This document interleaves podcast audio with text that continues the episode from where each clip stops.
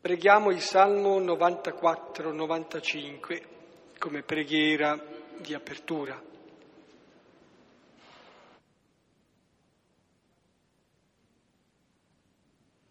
Chiediamo al Signore di avere la capacità di udire, di accogliere la parola, di ascoltare la sua voce, non indurendo il cuore, ma aprendo il cuore. Nel nome del Padre, del Figlio e dello Spirito Santo. Amen. Venite, applaudiamo al Signore, acclamiamo alla roccia della nostra salvezza. Accostiamoci a Lui per rendergli grazie, a Lui acclamiamo con canti di gioia. Poiché grande Dio è il Signore grande Re sopra tutti gli dei. Nella sua mano sono gli abissi della terra, sono sue le vette dei monti. Suo è il mare, egli lo ha fatto, le sue mani hanno plasmato la terra. Venite, prostrati adoriamo, in ginocchio davanti al Signore che ci ha creati. Egli è il nostro Dio e noi il popolo dei suoi pascoli, il gregge che egli conduce. Ascoltate oggi la sua voce, non indurite il cuore come a Meriba, come nel giorno di Massa nel deserto. Dove mi tentarono i vostri padri, mi misero alla prova, pur avendo visto le mie opere. Per quarant'anni mi disgustai di quella generazione e dissi, sono un popolo dal cuore traviato, non conoscono le mie vie. Perciò ho giurato nel mio sdegno, non entreranno nel luogo del mio riposo. Gloria al Padre, Padre e al Figlio e allo Spirito Santo come era nel principio, ora e sempre, nei secoli dei secoli. Amen. Sì, cogliamo l'invito del Salmo che chiama venite. E anche l'altro invito che dice, ed è il Signore stesso che chiede, lo raccomanda per il nostro bene, non perché gli piaccia farsi ascoltare, ascoltate oggi la voce. Oggi, un'espressione anche tipica di Luca, non è che si ascolti la voce, la parola del Signore una, tanto, una volta e basta, ma ogni giorno, perché non di solo pane vive l'uomo, ma di ogni parola che esce dalla bocca di Dio. Eh. Posso dire una cosa, mi è venuto in mente adesso, siccome riproponiamo il brano che abbiamo proposto la volta scorsa perché non si vada via non sazi della parola, è il brano della, dello spezzare del pane, miracolo dei pani e dei pesci che vengono divisi e tutti ne hanno. Ecco, chi non ha potuto venire la volta scorsa troverà adesso un'adeguata distribuzione di un pane spezzato che è la parola di Dio. E di pesci corrispondenti. Vabbè, ecco. Con le, con le ceste d'avanzo. I, due volte fa, per chi non c'era la volta scorsa che c'era sciopero, abbiamo visto il rapporto di Erode con la parola. Invece di vivere la parola, la ascolta volentieri e tutto, ma taglia la testa alla parola, cioè il suo modo di vivere è il contrario della parola, per cui non può riconoscere chi è Gesù mentre Gesù è riconosciuto in un nuovo modo di vivere, quel vivere che è frutto della parola. E allora abbiamo visto l'episodio che rileggiamo del, della cosiddetta moltiplicazione dei pani, che in realtà è la condivisione dei pani. Rileggiamo il testo, l'altra volta l'abbiamo spiegato saltando il centro del testo, il versetto 16. E in questo testo che adesso rileggiamo si fa vedere i discepoli che si riuniscono attorno a Gesù, si confrontano con lui, Gesù li invita all'esodo e in quest'esodo, come il popolo di Israele nella libertà del deserto sperimentò la manna, in quest'esodo c'è fame. E allora i discepoli dicono, le belle parole le hai dette, mandali via a comprare. Gesù dice no, date voi loro da mangiare. Cioè la parola deve diventare pane. E poi alla fine si dice che tutti mangiarono e furono sazi. E come mai quei cinque panni e due pesci furono sufficienti per saziare tutti? Questo è il problema che ci poniamo questa sera e appare al versetto 16. Quindi rileggiamo tutto il testo, poi ci concentreremo sulle parole fondamentali che fanno sì che questi cinque pani e due pesci siano sazietà per tutti. Luca 9, 10, 17.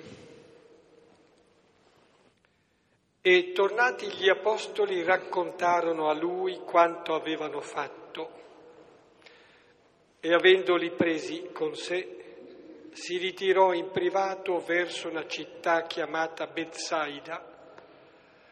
Ora le folle, saputolo, lo seguirono e dopo averle accolte parlava loro del regno di Dio e quanti avevano bisogno di cura li guariva. Ora il giorno cominciò a declinare. Ora, avanzatisi, i dodici gli dissero sciogli la folla perché andando intorno per i villaggi e per i campi si riposino e trovino grano, perché qui siamo in un luogo deserto.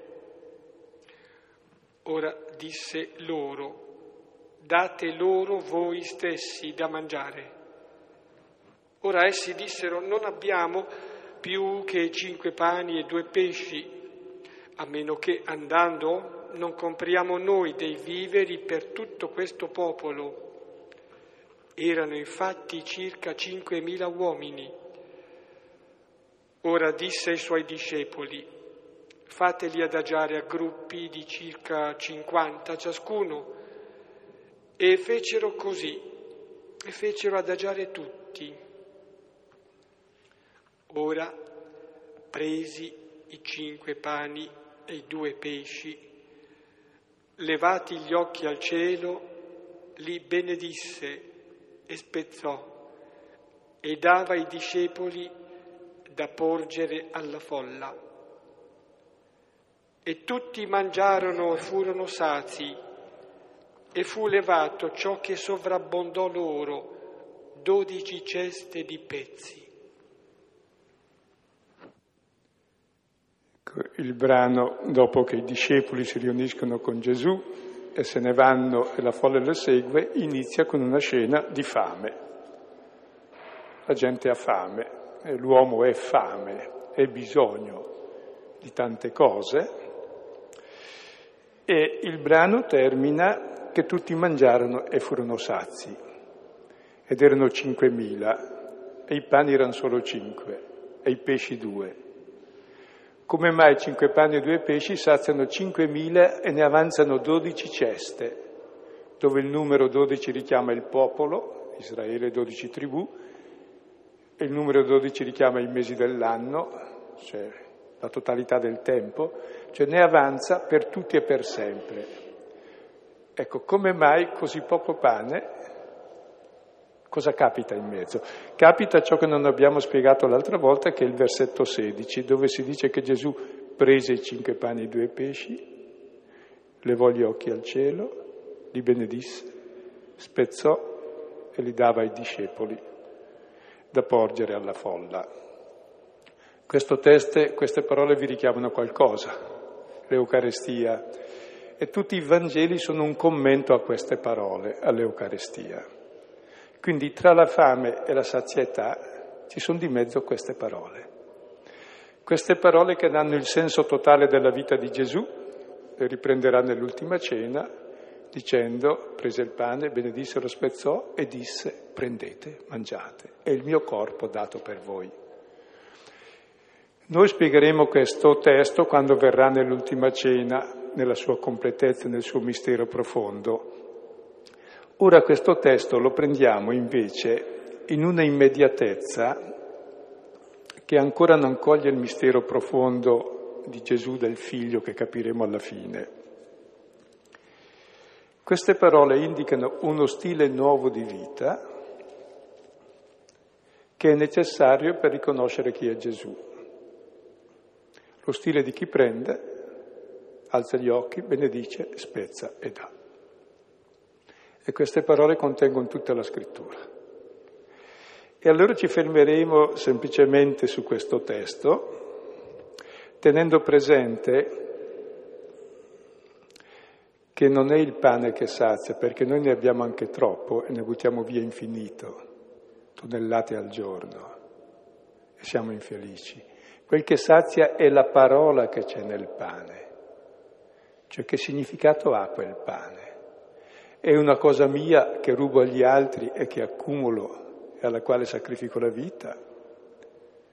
E allora questo pane è velenoso di morte, di ingiustizia, di guerra? Oppure questo pane è il pane dell'amore condiviso tra i fratelli e la comunione tra gli uomini? Quindi il problema è di come si vive il pane quotidiano, poco o tanto che sia. Ci fermeremo commentando queste, semplicemente il versetto 16 questa sera, tenendo presente che poi tutta la Bibbia è un commento a, questo, a queste parole. Che poi tutta la Bibbia si riassume nel dono del corpo del Figlio di Dio dato per noi nell'Eucarestia.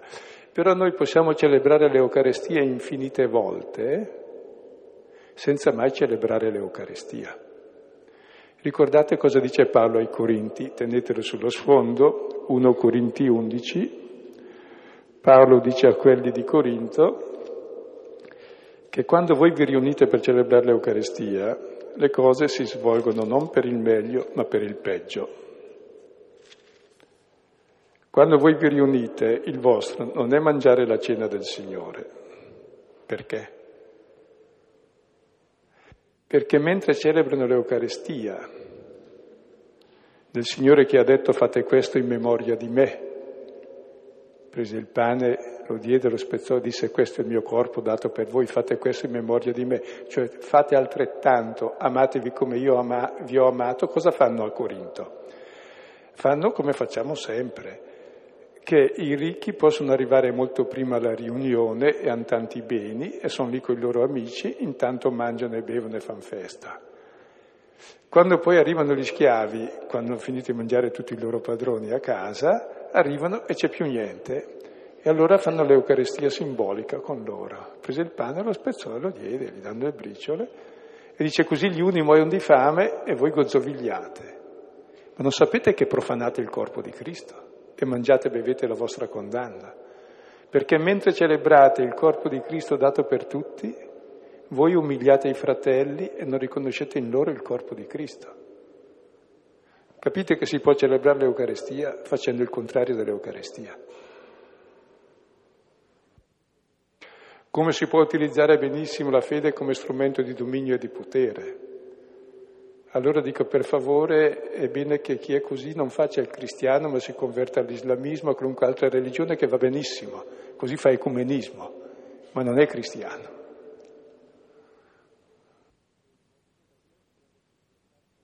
Perché il nostro Dio è quello che si è fatto pane, non quello che ha usato il potere, che si è fatto servo, non quello che ha dominato non quello che aveva Dio in tasca, ma quello che ha ascoltato con discernimento, con pazienza e ha obbedito al padre, ai fratelli e si è consegnato nelle mani di tutti, non quello che ha preso in mano tutti. Quindi celebrare l'Eucaristia davvero significa fare ciò che lui ha fatto.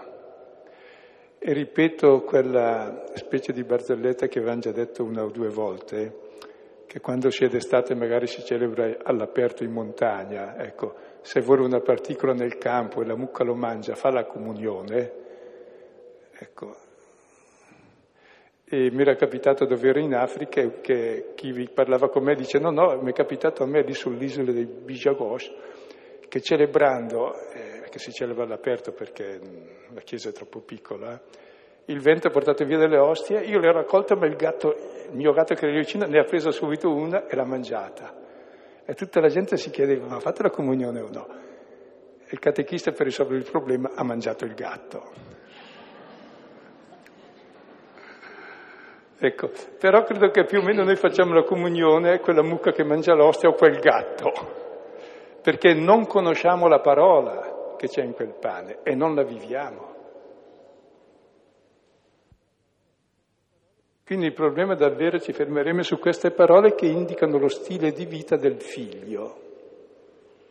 E sono la sintesi di tutta la vita di Gesù e tutto il Vangelo commenta queste parole perché il Vangelo è nato attorno all'ultima cena per capire cosa vuol dire che Gesù ci ha detto, prese il pane, lo spezzò, lo diede e disse loro prendete, prendete questo pane, sono io, che sono il vostro cibo, vivete di me, amatevi come io vi ho amato. Questa è la mia vita che è la vostra vita. E tutto il Vangelo commenta la vita di Gesù, il corpo di Gesù, come lui ha vissuto, perché noi assimiliamo, mastichiamo questo corpo, ce lo comprendiamo. Tutto il commento del capitolo sesto di Giovanni. E allora ci fermiamo su ogni singola parola del versetto 16 che rileggiamo e le vediamo. Le parole che mancano alla consacrazione le continueremo tra tempo, 12 capitoli. Il tempo che Dio vorrà.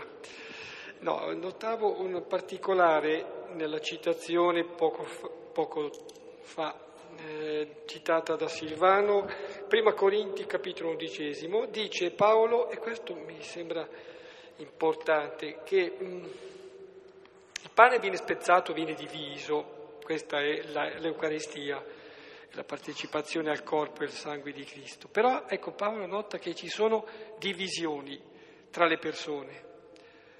Ecco, il pane è spezzato, ma è la comunità che è già spezzata, ma questo è un sintomo, è un segno di male. Il male divide. Ed è per questo, è per sanare queste fratture che si spezza il pane perché il pane, unico pane, unifica. Forse c'è anche però proprio l'invito da parte di Paolo che si crei come una specie di premessa che consente di cogliere poi l'unificazione che avviene nella comunione al corpo del Cristo. Ecco, che si sanino le divisioni, le divisioni, le contrapposizioni. Ma arriviamo dunque ai verbi che vengono presentati nel versetto sesto. Ora Gesù prese i cinque pani e i due pesci, leva gli occhi al cielo, benedice, spezza, dà ai discepoli da porgere alla folla. La prima parola che troviamo è prendere. Gesù prende. Ecco, l'uomo è uno che prende. Tutto ciò che abbiamo l'abbiamo preso. La vita, l'identità, il corpo, i cromosomi, le doti, le qualità, i genitori, la cultura, l'aria, la terra, tutto ciò che siamo è preso. Nessuno appunto si è fatto da sé, non esiste chi si è fatto da sé, è una perfetta nullità. Chi non accetta di prendere ruba, dice è mio. Eh, ci sono due modi di prendere. C'è il modo normale, che è quello diabolico, diabolico vuol dire che divide, e prendere con la, col pugno chiuso, prendere come l'animale col morso, ringhiando agli altri, dicendo questo è mio. Se noi prendiamo così un dono che uno ci fa, cosa capita? Che ciò che prendiamo ci divide dall'altro, no? Litigo con l'altro perché anche l'altro lo vuole, punto primo. Poi mi divide da chi dà. Spiego, se io voglio fare un, dar, fare un dono a uno e quello me lo ruba, cosa vuol dire? che non gli interessa il dono, la relazione con me, gli interessa la cosa. Ecco, e il male originario dell'uomo è fare come Adamo. Dio gli aveva donato tutto, era uguale a Dio. Cosa volle fare? Volle appropriarsi di ciò che era donato, dicendo è mio. E se ti appropri neghi il donatore, quindi neghi Dio. Difatti il vero ateismo è il possedere le cose come proprie ti sostituisci a Dio, il quale è l'unico proprietario, tutto è suo, anche noi siamo suoi, non sono mio. Dice il Salmo, il Signore, del Signore la terra e quanto essa contiene. Tutte le ingiustizie, le guerre, le miserie, le fami, le dissociazioni, le idolatrie, ciò che ci fa morire e che ci vieta di essere figli e fratelli e che viviamo le cose come possesso, per cui le cose invece che essere il mezzo, ciò che mi media l'amore del padre e in cui medio l'amore con i fratelli diventa non il mezzo ma il fine, diventa l'idolo, il feticcio, voglio possedere le cose sempre di più, sempre di più e così ammazzo anche i fratelli, oltre a ammazzarmi come figlio. E tutta la storia, da Adamo in poi, è la storia che l'uomo ogni volta che mette la mano sul dono di Dio va dal giardino al deserto. Quando poi Dio libera il popolo di Israele, cosa gli dice per conservare la terra promessa? Levitico 25 e anche Deuteronomio 8 e 9. Non considerare è mio, è mio, è mio, considera che è dono di Dio da condividere con gli altri e almeno ogni tot anni rifai la distribuzione delle terre per appianare le ingiustizie, altrimenti finirà di nuovo in esilio. Cioè noi viviamo in esilio ed è impossibile la terra, ci sono tutte le guerre, le devastazioni e le miserie ai, ai due livelli opposti, perché dico sinceramente, eh, sono stato appunto adesso due mesi in Africa, non mi colpisce la miseria di una nazione che sarà in via di sviluppo nel 2100 forse. Ecco, non è che mi colpisce quello, mi colpisce molto di più la miseria che vedo qui a Milano.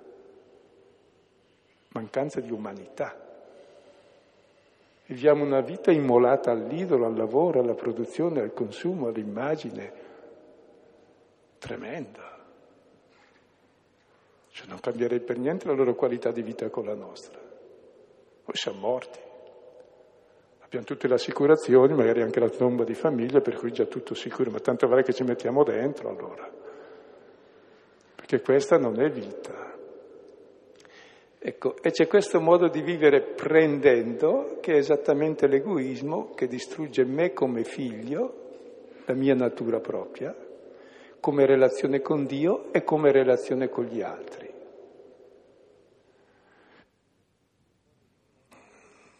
Questo è il modo diabolico di prendere che ha fatto Adamo, che fa ogni Adamo, ogni uomo, è quello che ci fa bestie, ci riduce da uomini a bestie e rende impossibile la vita sulla terra. È tutta la parola di Dio che comincia con la creazione per dire che tutto è dono di Dio, che, com- che continua con la liberazione dall'Egitto e dalla schiavitù col dono della terra per dire la terra è dono di Dio, continua con le relazioni, guarda che se le vivi come dono di Dio, come fraternità vivi, e termina col corpo del figlio donato dicendo mangiate, vivete questo dono del corpo del figlio, vivete come lui e vivete del suo spirito, per poter vivere, se no non possiamo vivere come uomini. Una volta potevamo vivere anche facendo così perché il mondo era abbastanza grosso e non potevamo distruggerlo. Oggi davvero, nella mia generazione, l'ho già detto più volte, noi possiamo distruggere il mondo almeno 6.000 volte e lo faremo, di sicuro. Se prevale in noi questo voler possedere. A parte, dico, i fiumi che si seccano, ma è già seccata in noi la vita. Ecco, quindi prende, anche Gesù prende e vedremo che prende in un altro modo ma lasciamo sospeso il modo di Gesù. E cosa prende? I cinque pani e poi i due pesci era quello che avevano poi gli apostoli, cioè quel poco che abbiamo. E Gesù non ha preso il frumento nell'Eucarestia o l'uva, ma ha preso il pane e il vino. Che differenza c'è tra il pane e il frumento? Ecco che il frumento cresce anche da solo, il pane non cresce da solo. Cioè il frumento indica la natura, tutta la natura è dono di Dio. Il pane invece è tutta la cultura, la storia, la relazione tra le persone. Nel pane che si mangia e si condivide c'è davvero tutte le relazioni che uno vive nel suo lavoro, le relazioni della società, le relazioni di tutto il mondo, che ormai è un unico pane, un'unica vita. Pane è simbolo della vita nell'area mediterranea. Bene, dire prendere il pane vuol dire prendere tutto ciò che siamo, natura e cultura. Tutto noi possiamo prendere in modo diabolico, come possesso, e distruggere la natura e la cultura, oppure in modo eucaristico, come fa Gesù e come vedremo. E per questo capiremo allora perché è stato fatto l'uomo al sesto giorno. Perché l'uomo creato al sesto giorno, è già finita tutta la creazione al quinto. Al sesto è fatto l'uomo perché l'uomo, attraverso il suo modo di prendere il mondo, porta il, giorno, il quinto giorno e il sesto al settimo, cioè a Dio. Perché l'uomo divinizzi il creato. E se l'uomo non prende in modo giusto il creato, lo prende in modo diabolico e non divino, distrugge il creato, come è avvenuto nel diluvio, nell'esilio, eccetera. E che vuol dire una cosa, che tutto ciò che noi siamo, tutto ciò che esiste sulla terra, a livello di creazione e a livello di cultura può essere vissuto in due modi, non è che sia buono o cattivo, dipende da come lo viviamo, da come lo prendiamo. Poi si aggiunge i due pesci, voi sapete il pesce è diventato subito simbolo di Cristo, perché?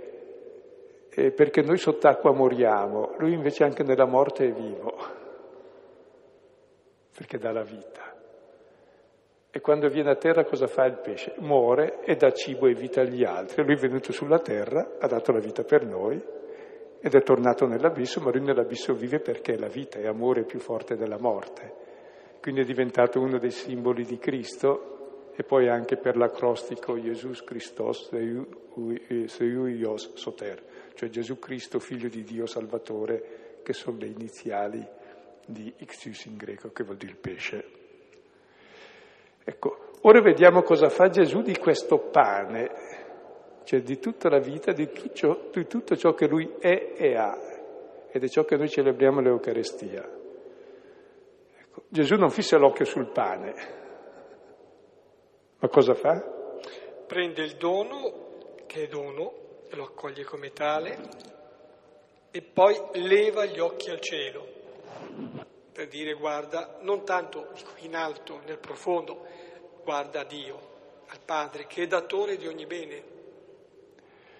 Ecco, mentre noi guardiamo le cose, ci interessano le cose e diventiamo feticisti e sacrifichiamo la vita alle cose,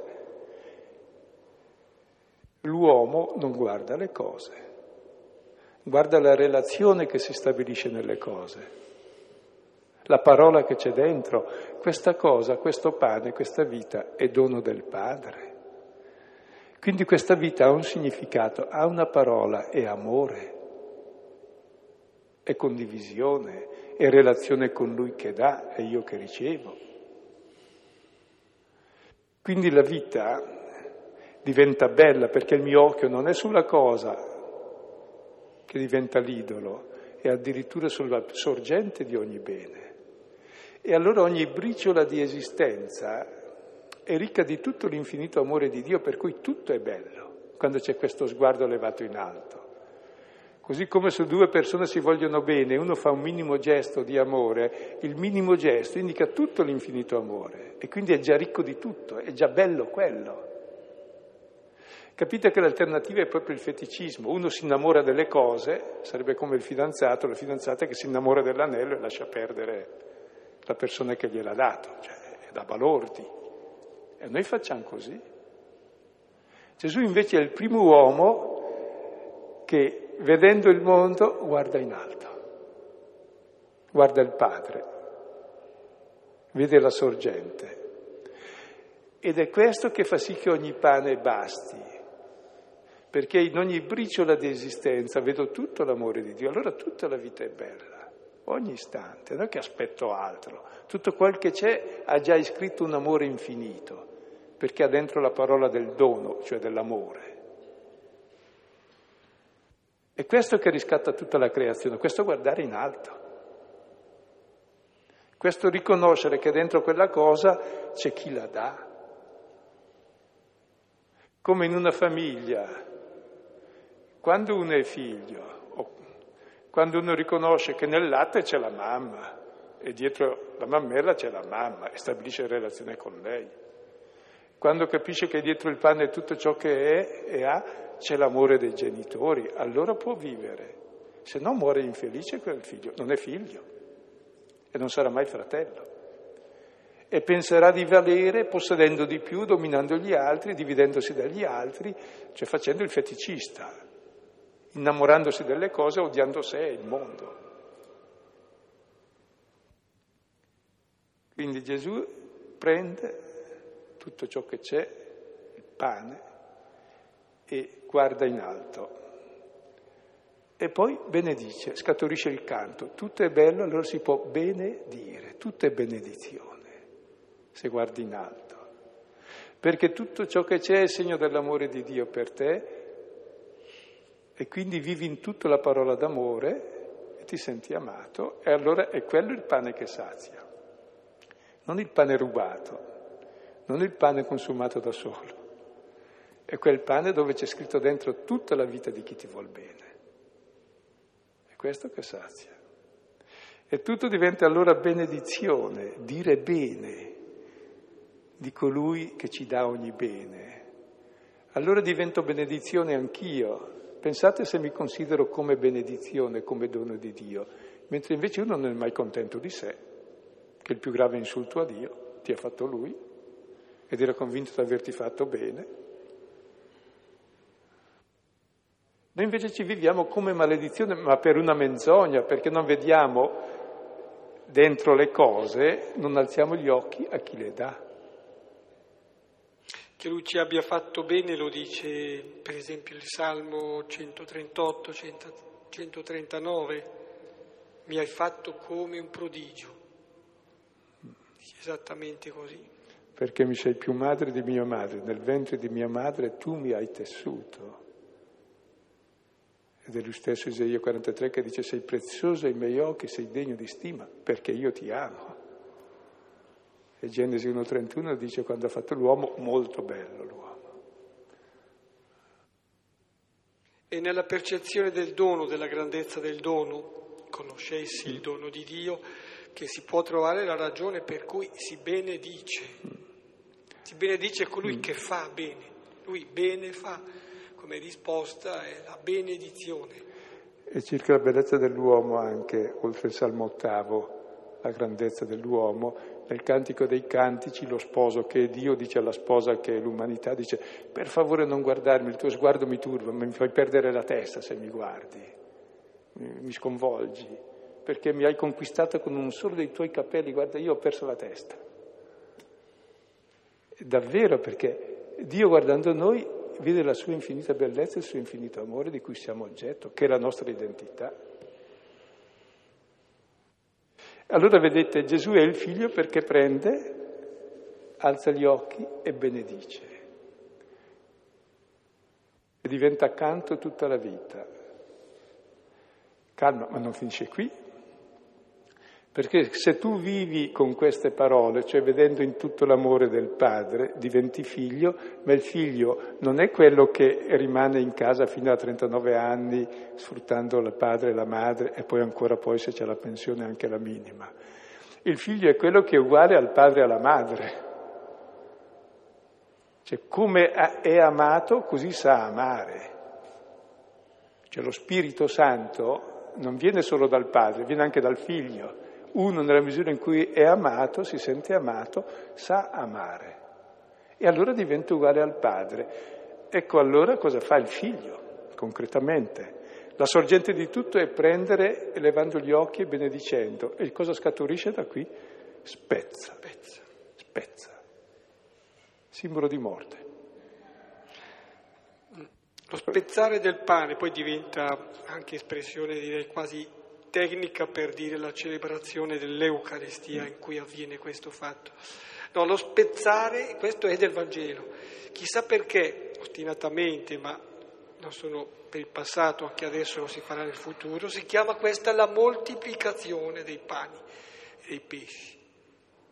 Io credo che il sostantivo, il verbo, cioè lo spezzare il pane, è di Dio. Il moltiplicare è dell'uomo, è nostro. Forse perché non riusciamo a spezzare il pane lo moltiplichiamo.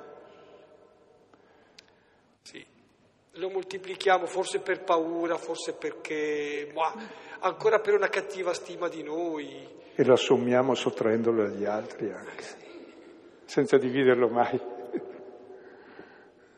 Spezzare divino, moltiplicare umano.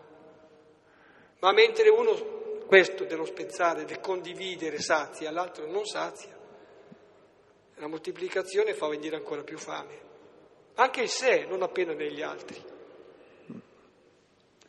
Per spezzare vuol dire dividere in fondo. E cosa capita nello spezzare? Che è spezzata la morte, cioè l'egoismo che c'è nell'uomo. Il miracolo allora direi che ha effetto prima ancora che nel pane e nella persona, nel, cuore, nel profondo del cuore della persona. E, e, come può spezzare? Può spezzare perché prende guardando in alto e benedicendo. Cioè, vedendo l'amore con cui è amato, sa fare altrettanto e si spezza in lui la morte e l'egoismo e nasce la vita nuova. Sa dar la vita anche per amore, che è il massimo segno d'amore.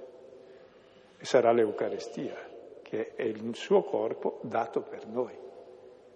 Quindi è segno già dalla morte di croce dove è vinta la morte, cioè l'egoismo, il dominio, il potere, tutti gli idoli dell'uomo e anche tutte le false immagini di Dio che abbiamo. Dio è quello che dà la vita, mica quello che la toglie. Non è il padrone, è il donatore della vita. I padroni sono quelli che la tolgono. E poi cosa fa? E dava c'è un imperfetto, la traduzione della vostra Bibbia credo che dice diede, invece no. no. Non diede, ma dava, dava, è un'azione continuata. Ha cominciato allora e continua sempre questa sorgente. E dà a chi? Ai discepoli. I discepoli, cosa vuol dire discepolo? Uno che impara. Tra l'altro solamente qui, no, poco sopra anche, erano per sé erano i 12 gli apostoli, i dodici poi diventano i discepoli, si allarga. E non solo si allarga, ma anche i dodici e gli apostoli devono sempre imparare, dobbiamo sempre imparare a fare che cosa? A prendere, levare gli occhi, benedire, spezzare e dare. Restiamo sempre discepoli, impariamo da lui a essere figli e fratelli. E a chi danno? Ma nota anche come eh, Gesù agisce, cioè il Signore potremmo dire agisce sempre per interposta persona. Non vuole per dire mostrarsi, non si esibisce, non agisce direttamente, ma ama per interposta persona, quasi nascondendosi. Eh, non è che uno si mostri lui, cioè non è che si mostri facendosi vedere, ecco attraverso. E questo dava, che era già stato anticipato, date voi, loro, voi stessi loro da mangiare, è esattamente la nuova economia del regno di Dio. Mentre l'economia dell'uomo è comprare e vendere per possedere sempre di più e assommare, sottraendo gli altri senza mai dividere, l'economia di Dio, Dio che è l'unico Signore di tutto, il suo essere Signore consiste nel dare. Lui è Dio perché dà, non perché possiede. Dio possiede nulla e dà tutto, dà anche se stesso. Per questo è Dio. Se no sarebbe l'antidio, cioè il nulla, l'egoismo. E noi pensiamo invece sempre a Dio in termini di supremo egoismo, è quello che possiede tutto, che ha tutto, no, è quello che dà tutto fino a dar se stesso, perché Dio è tutto e solo amore. Per questo Dio non ha bisogno del potere, non ha bisogno di essere difeso, non dobbiamo ammazzare nessuno, lo possiamo prendere anche in giro, l'abbiamo messo in croce, e sulla croce che è il massimo insulto a Dio, cosa ha fatto Dio? Ha rivelato suo, la sua gloria, che è esattamente il contrario di tutte le cavolate che pensano tutte le religioni su Dio anche noi compresi. Un Dio che ha bisogno di essere difeso, protetto, ammazzando gli uomini per difendere Dio, povero Dio. Sarebbe come il padre che ha bisogno di ammazzare i figli per mostrare quanto è forte. Beh, insomma. Ecco, e qui inizia la nuova economia, dovremmo capire che l'economia del dono è l'unica economia possibile lo capiremo almeno nel futuro, perché sia vivibile la terra. Cioè proprio nel dono, cioè facendo dei beni, non il fine della vita, ma il luogo di comunione, possiamo vivere. Se ne facciamo il fine ci distruggeremo tutti nel giro di pochi anni. Quindi non c'è bisogno che venga la fine del mondo perché già la vediamo. E invece queste parole, per cui vivere l'Eucarestia vuol dire riscattare il mondo dalla morte, il mondo. E vedere com'è possibile un'economia di solidarietà, di condivisione, di dono, che sostituisce il possesso, è ciò che rende possibile la vita, sarà da inventare, ma è tutto lì. Anche se la Chiesa vuol dire qualcosa nella dottrina sociale, lo dice spesso e comincia dai testi più antichi che i beni sono destinazione comune, il bene comune e tutte queste cose, sono da prendere sul serio, se no ci, ci distruggiamo. Prima distruggiamo i poveri, ma quello non importa perché loro sono salvi, soprattutto abbiamo distrutto noi stessi, siamo rimbecilliti. Esportiamo la morte dicendo che si chiama libertà e democrazia mentre ci interessa semplicemente il dominio sulle fonti energetiche, che il bene non si esporta con la violenza, né col dominio. Si esporta con la testimonianza della vita di chi vive una vita libera dal potere e dal dominio, una vita di servizio e di testimonianza nell'amore. E tutti abbiamo bisogno, questo è il pane che rende possibile la vita. L'altro è il pane di morte che distrugge la vita, è il pane diventato idolo, feticcio. E quindi vedere cos'è questo imperfetto di Dava, che indica la nuova economia, quella del dono, eh, ai discepoli.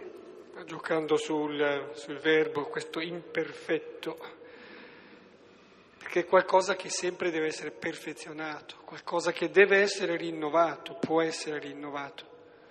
Quello che ci viene donato è anche questo, questa capacità. Dava ai discepoli da porgere alla folla. E poi è bello vedere come, cosa fanno i discepoli, cioè noi. Diamo questo cibo, questa vita a chi? Alla folla che non sa niente per sé. Questa folla che rappresenta i 5.000, e poi ne avanzano 12 ceste, che è per tutti e per sempre, vuol dire che il discepolo in fondo è incaricato di offrire questo dono, questa vita al mondo intero. Ora quella folla era quel mondo che c'era lì allora. E per avere l'idea, leggetevi poi il testo, ora lo accenniamo solo, degli Atti degli Apostoli, del capitolo 27,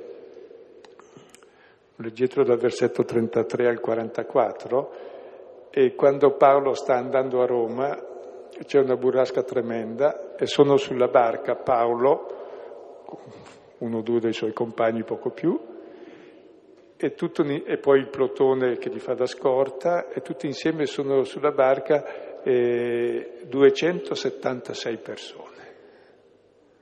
E la barca, guarda caso, è piena e carica di frumento. E c'è una tempesta tale su questa barca dove ci sono tutte queste persone, tutte sulla stessa barca, militari che sorveglia che sorvegliano Paolo, Paolo che è cristiano, gli altri che sono mercanti, pagani, schiavi, tutti insieme sulla stessa barca, siamo noi tutti sulla stessa barca. Questa barca è da 14 giorni in tempesta, nessuno riesce a mangiare e sta andando a fondo. È un po' la storia del mondo. Siamo tutti sulla stessa barca, che è carica di grano, tutti moriamo di fame perché c'è un vento che ci scuote e nessuno riesce a mangiare. C'è perché qualcuno che ha troppo non gli basta mai e ha dei disturbi di un tipo, l'altro che ha di altro tipo perché non ce l'ha, nessuno mangia. Proprio su questa barca che sembra destinato a fracassarsi, perché 14 giorni di vento tremendo, dove anche di giorno il cielo era cupo come di notte, provate a starci, è un po' il simbolo del mondo che regredisce nel caos. Al quattordicesimo giorno Paolo esorta tutti a prendere cibo e dice oggi è il quattordicesimo giorno che passate digiuni nell'attesa senza prendere nulla.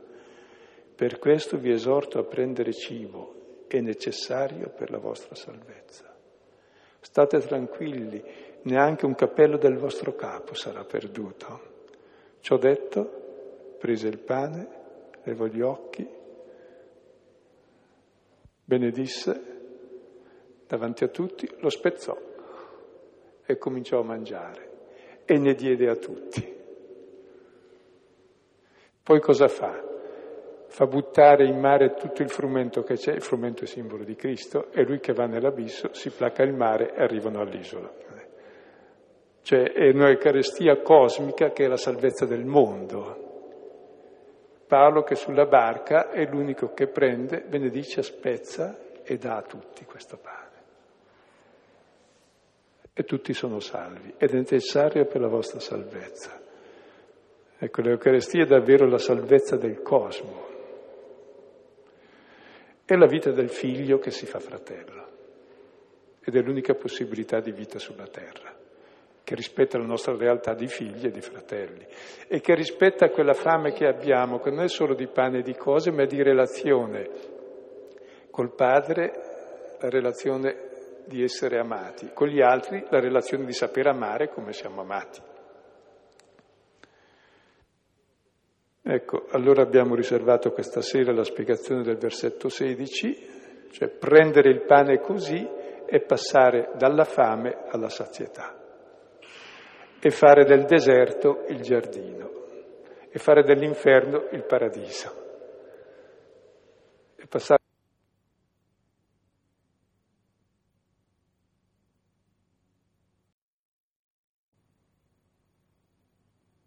Ecco, a riprendere per due volte questo fatto, che poi di fatto, cioè effettivamente viene raccontato ancora un'altra volta da Luca, viene riferito.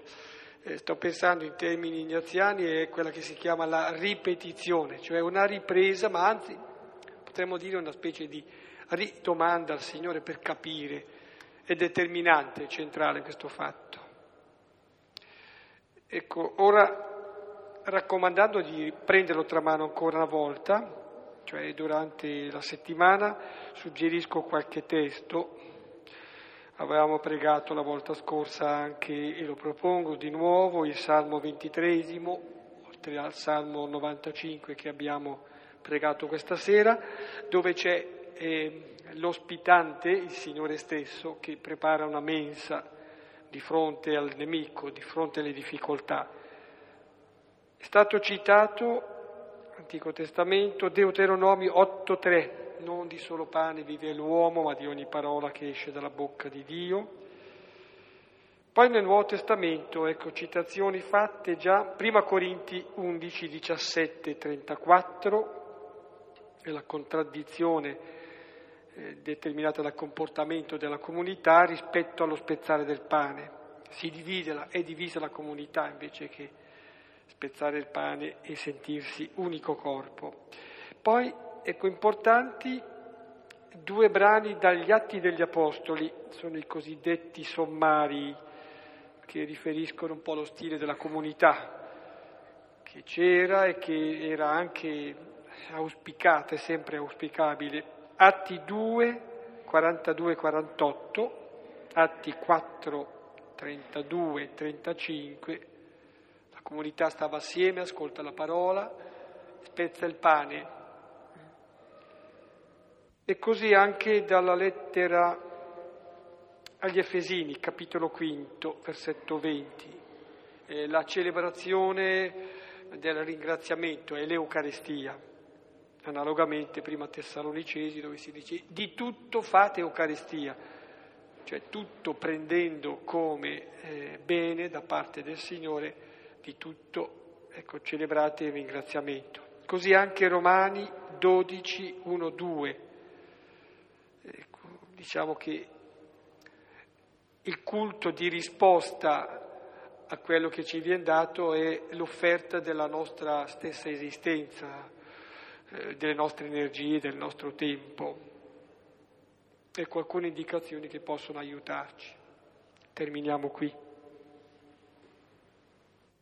C'è il racconto dello spezzare del pane una volta sola, ecco, invece in Marco e anche in Matteo due volte. Correzione. Coraggio.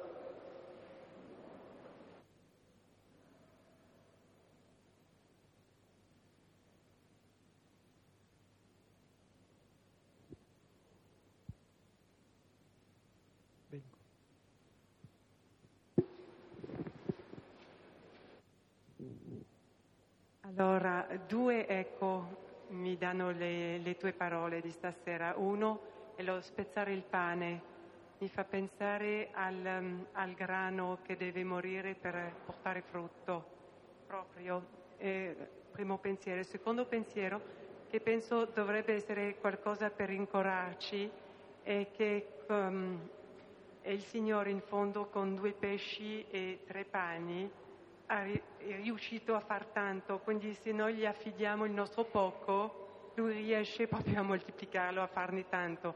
Questo per consolarci della nostra povertà, in fondo.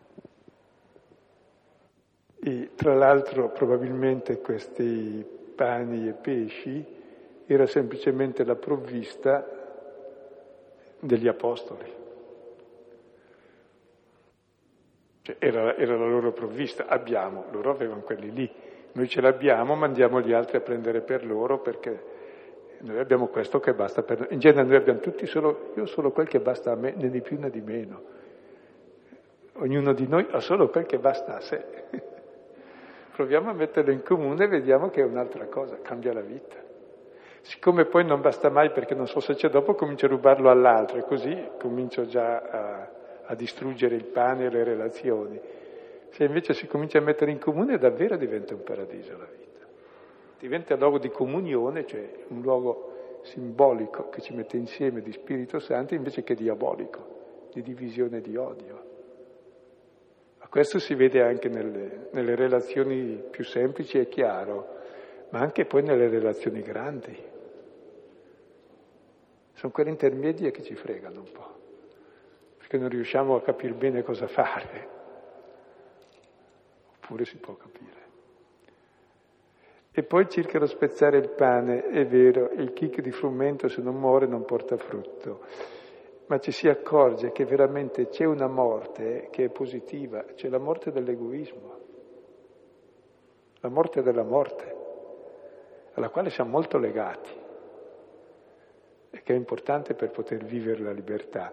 E la forza di questo far morire la morte è prendere, levare gli occhi e benedire. Cioè quest'amore che ricevi diventa la capacità di vincere l'egoismo, la morte interiore e di amare.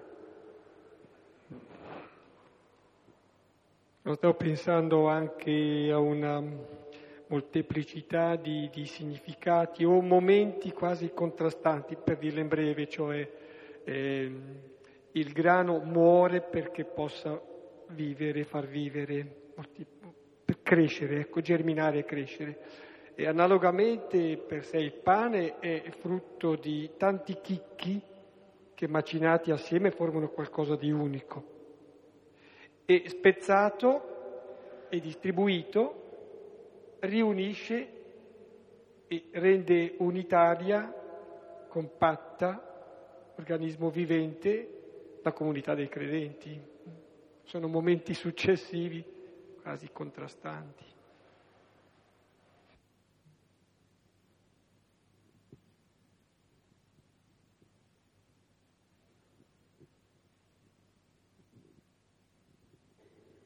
Mi è venuta una considerazione rassicurante, correggimi se sbaglio.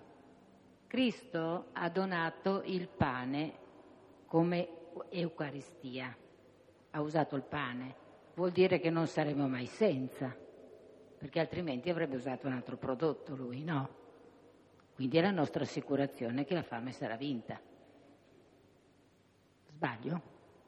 Sì, ecco, il problema è cosa facciamo del pane, cioè cosa facciamo della vita. Perché se Cristo avesse scelto i lapislazzoli, vabbè, cosa facciamo dei lapislazzoli? Mi interessa poco. Se li mangi ti rompi i denti o dei diamanti. Mentre invece è proprio il pane, cioè cosa faccio della mia vita? Quindi, che parola c'è nella mia vita? C'è la parola del prendere elevando gli occhi, benedicendo, quindi spezzando e dando, oppure c'è la parola del prendere come arpagone, quel che si dice di, di Adamo Ucarpagmon, nei filippesi, cioè che ruba, dice è mio, lo gestisco io e voglio accrescerlo in modo che diventi uguale a Dio che è onnipotente e io sono Dio in terra. E sono i due modi di vita. E noi siamo sempre giocati su questi, cioè il modo di Erode, che è il nostro modello, il nostro re, quello col quale ci identifichiamo, E se proprio non si può con Erode, agli estremi meglio con Barabba che voleva diventare come Erode ma non ci è riuscito, ma almeno, insomma, non Gesù che neanche vuole essere così.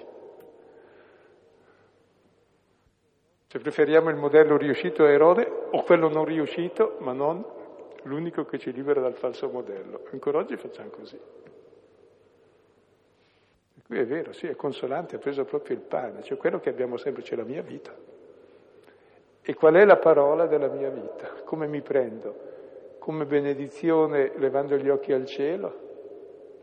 Quindi spezzando in me l'egoismo e dando? Oppure siamo discepoli, impariamo. E il Signore comunque ce lo dà. E però il problema è se facciamo la comunione come quel gatto o come quella mucca, oppure come il catechista che mangia il gatto.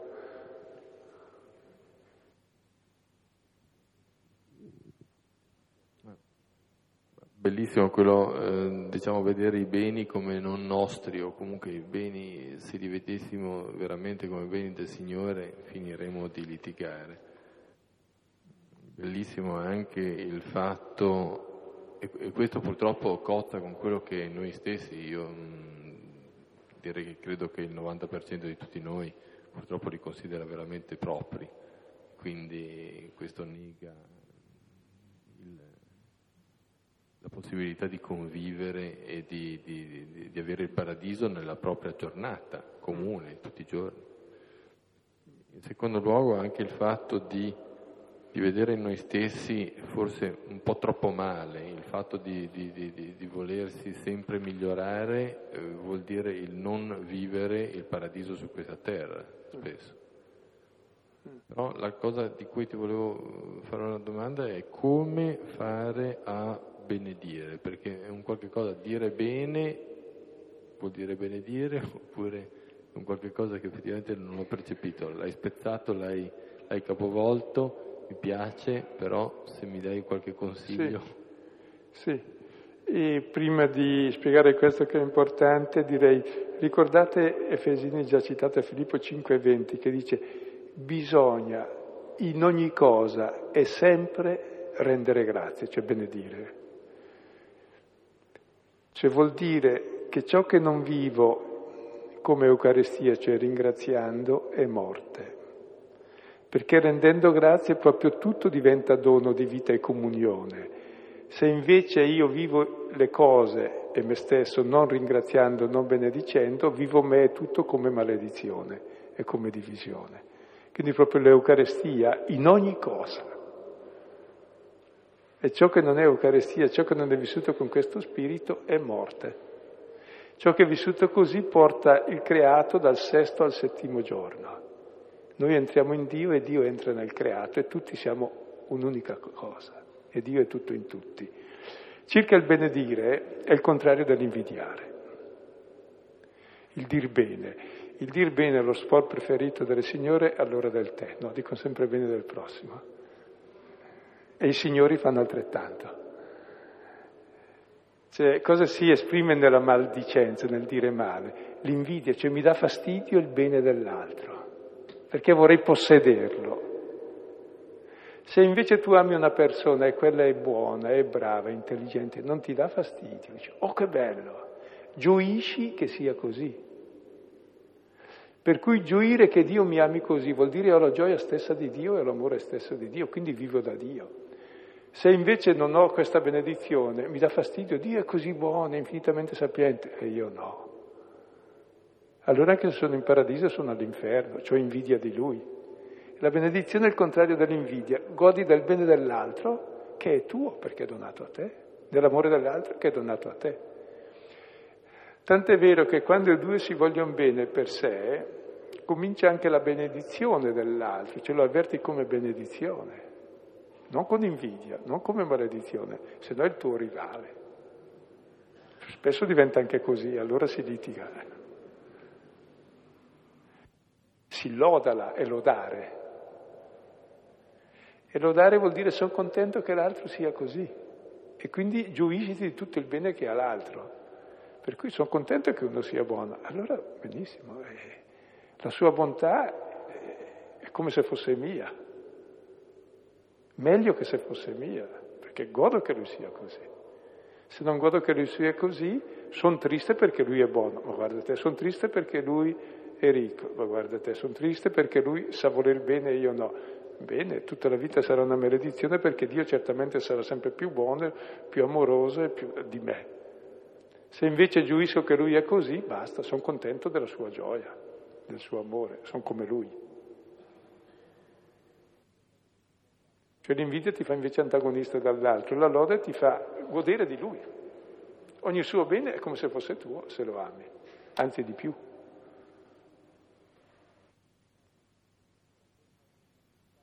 Per questo è la forma fondamentale, la benedizione, eh, di vita, se no è tutto maledizione. E la benedizione è proprio la parola buona che dà il significato alla cosa.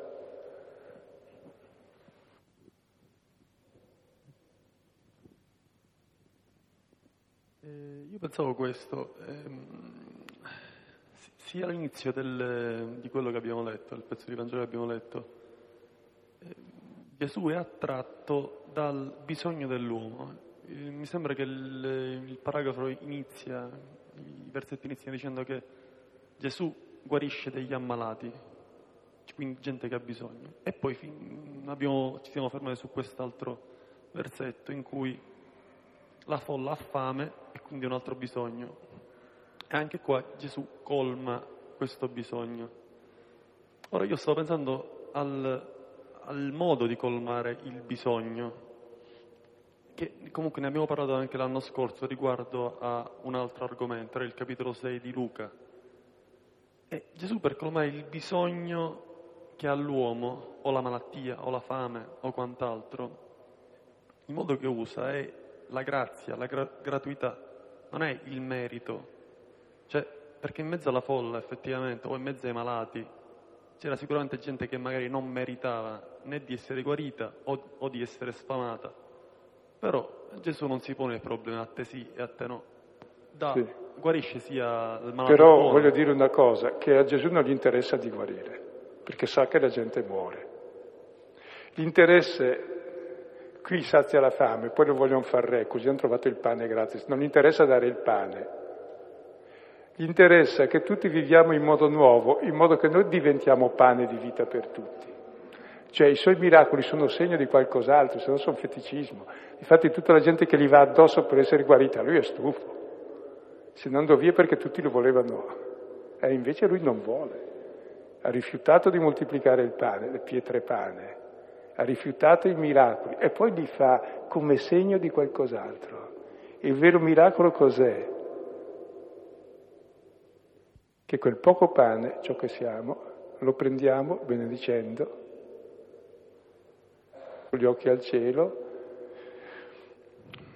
spezzando e dando. E così diventiamo figli di Dio, è questo che ci vuol dare. E allora passiamo dalla morte alla vita, proprio così. Allora siamo guariti dal nostro male radicale, che non è la malattia, non è la morte, perché moriamo e ci ammaliamo. Il male radicale è una vita infelice, è una vita insensata, è una morte disperata.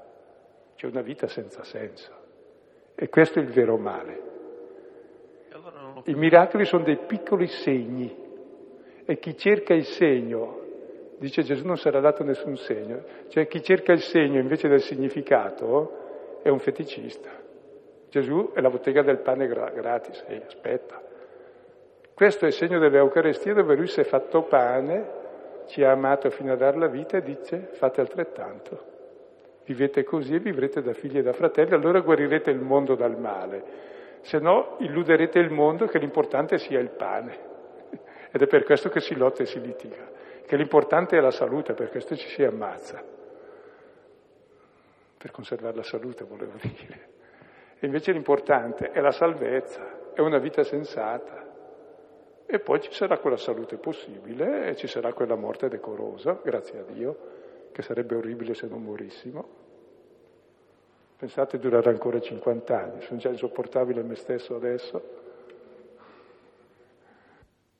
Cioè, ecco, sapere che cioè, proprio noi, male, il nostro male fondamentale è una menzogna che ci fa credere che la vita sono questi anni che viviamo e bisogna possederli. No, la vita sono questi anni, dipende da come li vivi. In questi anni posso vivere la vita eterna se prendo, benedico, spezzo e do. E allora questa vita fosse anche un giorno è pienamente sensata. Posso vivere 5.000 anni prendendo da tutti, rubando a tutti, ammazzando tutti, dominando il mondo, sono Satana, ma non Dio. Grazie a Dio muoio lo stesso e poi Dio mi salverà almeno quel poco che è rimasto di buono in me, che, che sono suo figlio e mi ama infinitamente. Ma la mia vita è tutta persa. Quindi non so se è chiaro il senso dei miracoli, perché forse eh, non è chiaro a molti, perché molti vanno da Dio a chiedere miracoli. Ma scusa, cosa vuoi miracoli? Io voglio il miracolo, sì.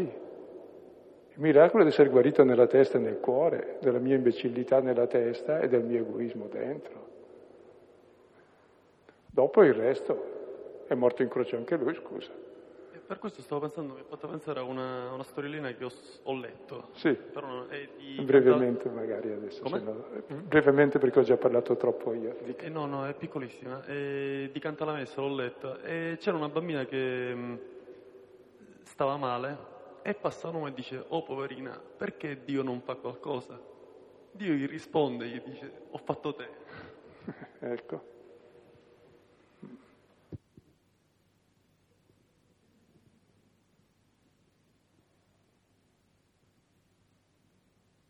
Filippo, c'è qui una mano.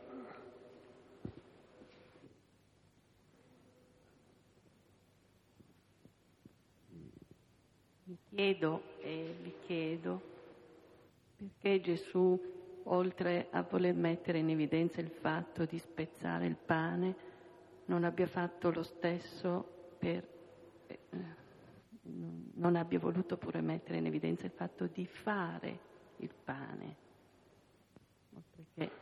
Ma qui adesso non so cosa vuol dire, ma si può dire tante cose, qui non c'è fare il pane, il pane c'è, il pane c'è, pane c'è.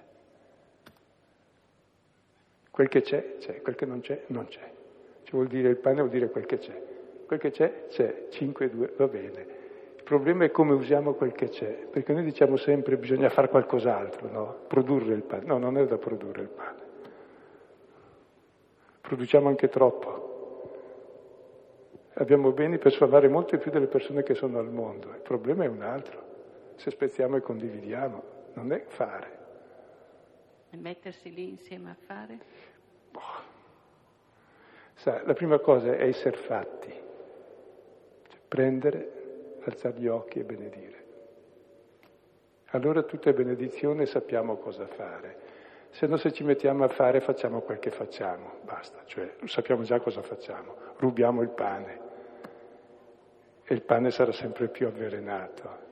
Se invece non ciò che facciamo, ma ciò che riceviamo, innanzitutto prendiamo, lo prendiamo benedicendo con gli occhi al cielo, questo ci salva, cioè ci fa percepire l'amore e se tu ami diventa diverso il modo di fare. Farai le stesse cose, ma è diverso. Quindi il problema non è neanche, è quello, ma poi è il modo più che la cosa, sì. Quando dice fare insieme intende questo, chiaro. Grazie.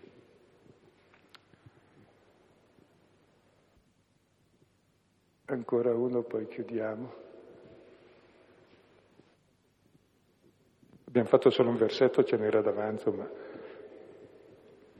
Ecco, io volevo dire, eh, se è vero che il pane non è solo il frumento, ma è anche la cultura, la storia, il saperlo fare, forse fra le cose da saper prendere, guardare in alto e benedire ci sono anche le nostre capacità, il nostro tempo, non è solo una questione di beni sì, sì, sì. fisici, ma anche proprio un, un riuscire a, a, condividere tutto il resto, tutto quello che sappiamo fare.